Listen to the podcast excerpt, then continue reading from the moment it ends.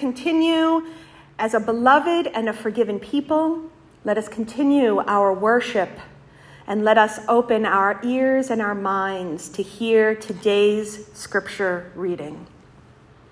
Today we are hearing from 1 Corinthians 10, verses 1 through 4 and 14 through 17. This is the letter from Paul to the Corinthian church, speaking about the ways in which we are all connected in faith, even as each community retains their own identities. So let us hear this. I am reading from the Common English Bible translation but I invite you to follow along or to read along in the biblical language that best connects you with the divine. So, once again, 1 Corinthians 10 1 through 4 and 14 through 17.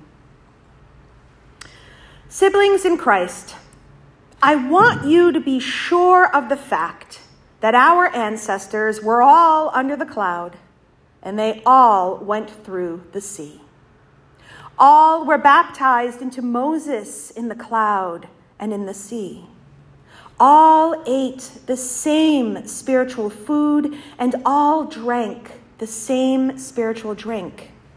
They drank from a spiritual rock that followed them, and that rock was Christ. Now, think about what I'm saying. Isn't the cup of blessing that we bless a sharing in the blood of Christ? Isn't the loaf of bread that we break a sharing in the body of Christ? Since there is one loaf of bread, we who are many are one body, because we all share the one loaf of bread. Thus ends our reading. These are the lessons of God for the people of God. Thanks be to God. Now, World Communion Sunday, which we are celebrating today, is a tradition that began not too long ago.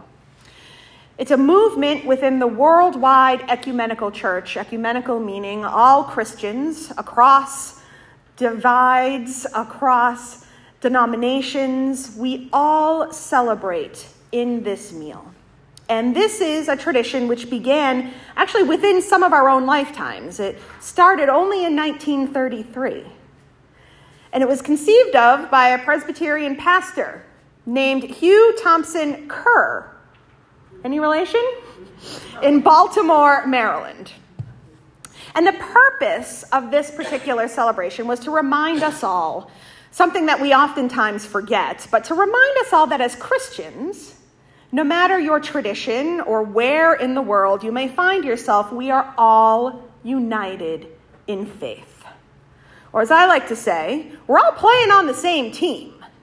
We're all working toward the same goal, which is to bring the kingdom or the kingdom of God on earth as it is in heaven.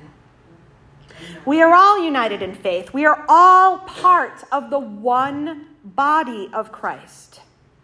And for many of us, especially today, we are all united in the sacrament, that holy meal of communion together. We are, as the communion hymn and our scripture reading reminds us, all one bread, all one body. And both of these make up the one church the worldwide church, one that is so diverse in practice and in theory so united in mission. One bread, something so simple in its parts and yet so complex in its workings, kind of like humanity. We're all what makes up the one bread. We are all the ingredients of the one church. On our table here, we have flour, we have salt, we have lipids, fats, we have sugar and watering, leavening. Now, the flour makes up the bulk of this meal that we share together today. And there's all kinds of flour There's rye, there's whole wheat, there's spelt, there's rice, there's an almond and coconut, there's all kinds. And like each and every one of us, the kind of flour we encounter oftentimes depends on the region of the country or the part of the world that you find yourself in. And yes, there are fights over what kind of bread is the best or the best way to make it. I think the biggest argument that I often hear is whether biscuits or cornbread are better. Amen. And if you put sugar in your cornbread or not. Amen. This flour, it comes in all shades, it comes in all flavors. Like humanity, we all come in with different accents different languages, different life experiences, different beliefs. And depending on where you are in the world, you may encounter something different. But alone, that flour, alone, we are not bread. We also need the items that make things happen, the ingredients that create something something powerful, delicious, filling. We need the leavening. We need the yeast as it blooms. The thing that breathes life literally into the bread is the same thing that breathes life into us. That leavening sustains us in the work ahead. And this is the spirit of the bread, the yeast, the leavening. This is the spirit of the one bread. And for us, it's our spirit. It's God's spirit, the spirit which we all have that connects us. It connects each and every one of us in this place and in this space. It connects us to our brothers and sisters and our siblings and our cousins beyond this place. It connects us and it sustains us. It sustains us in our work together as a people of faith as Christians. But that alone is not bread.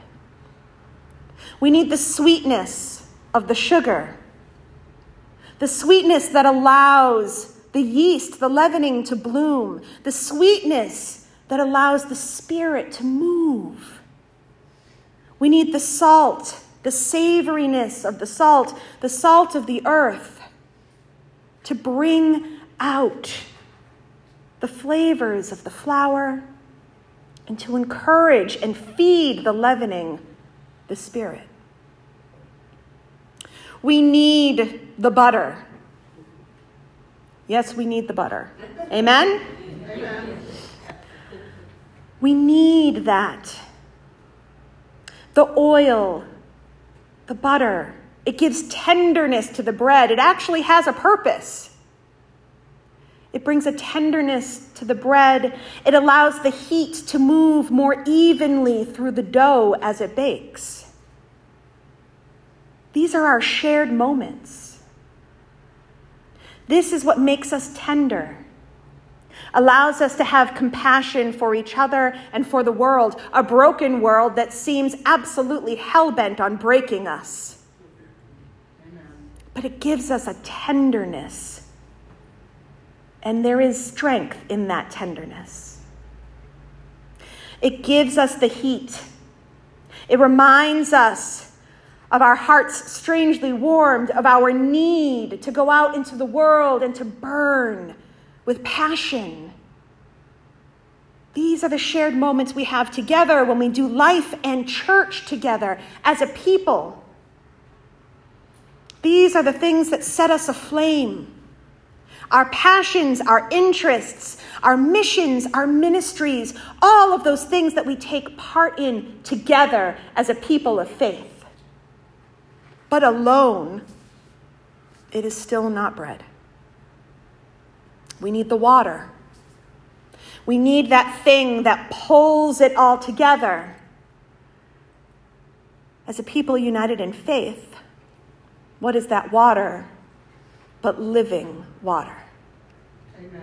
The living water of Christ. Christ is that thing that pulls it all together, that pulls us all together, that binds us up, that holds us, molds us, makes this all work together. to bring about something glorious, something filling and fulfilling, something cohesive, something nourishing. When we put it all together, it is the one bread for us who are one body. We are part of the one body.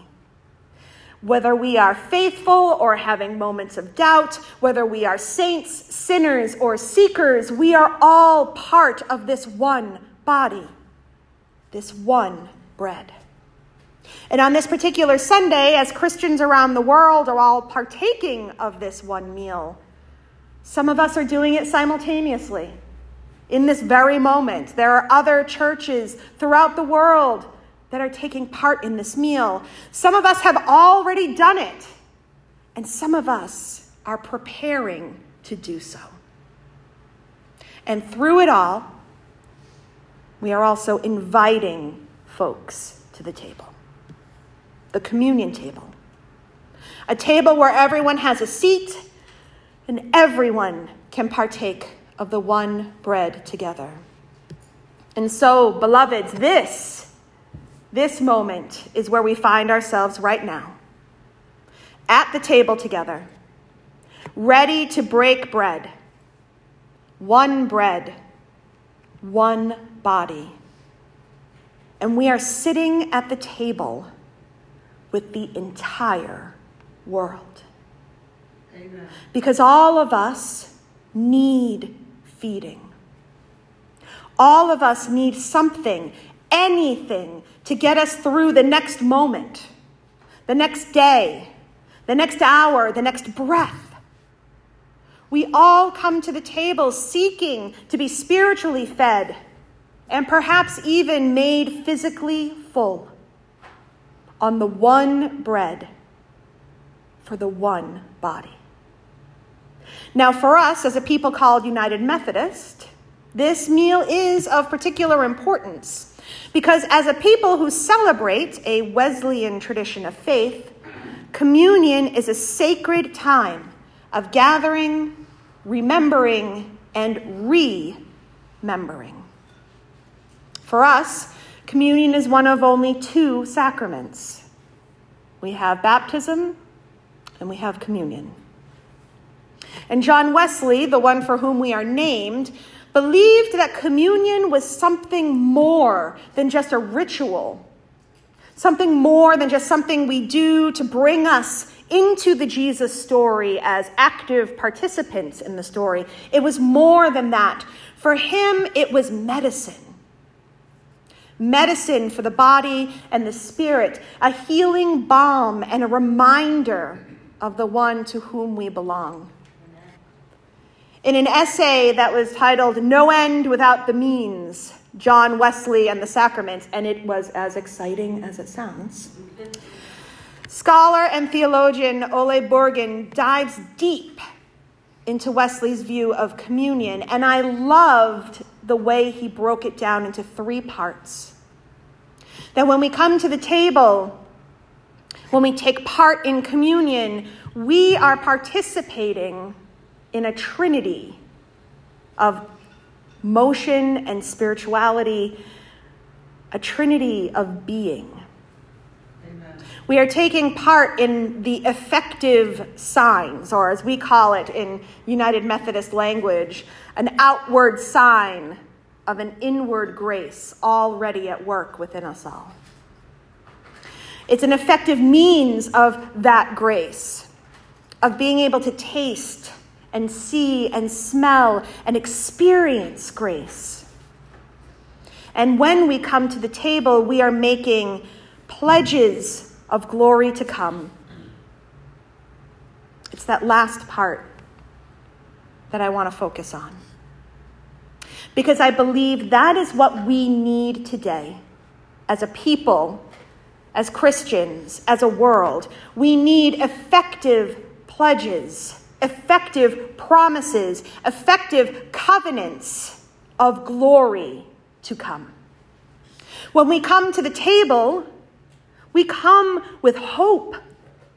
hope for strength of body and spirit for the journey ahead that we do together. We make promises when we take part in the liturgy of communion to use this moment that we gather at the table together to meet Christ. To meet Christ one on one and together. And we promise that we are doing it because we may, not because we must. And we do it maybe for the first time, or maybe as if it was the first time. And we acknowledge, we acknowledge that at the table we are all connected. We acknowledge that with the bread, we are all connected, all part of something bigger than just ourselves alone. Each individual piece is not bread but together it is. And we own the ways in which we have not always had it all together. We own the ways in which we forgot the sweetness. Or put in a little too much salt. Or heated the water so much that it killed the spirit, the yeast, or maybe we didn't have it warm enough. We own the ways that we are missing some of the ingredients. We own how sometimes the dough just fails to come together, or situations are too hot or cold. And so at the table, where everyone has a seat, we also offer up the places where we feel short, where we fall short, and we pledge to try again. Amen. We drink we eat and we hope.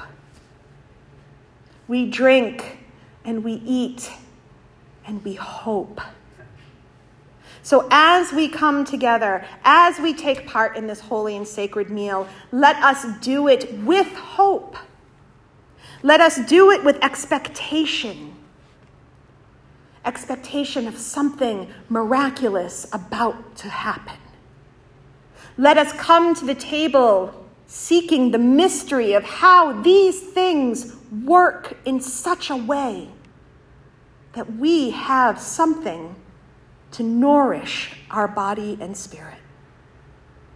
So let us have hope and let us come to the table seeking hope. Let us come to the table seeking strength for the journey. Let us recite the prayers. Let us truly speak and lean into those sacred words of our liturgy.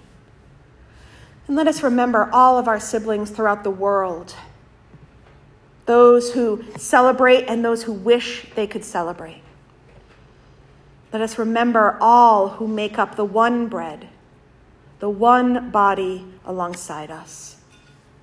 And let us emerge from this moment with what we need medicine for our spirits and our souls, a reminder that we are one bread, one body, one church, and that we do it together with the power of Christ and the Holy Spirit within us. May it be so. Amen.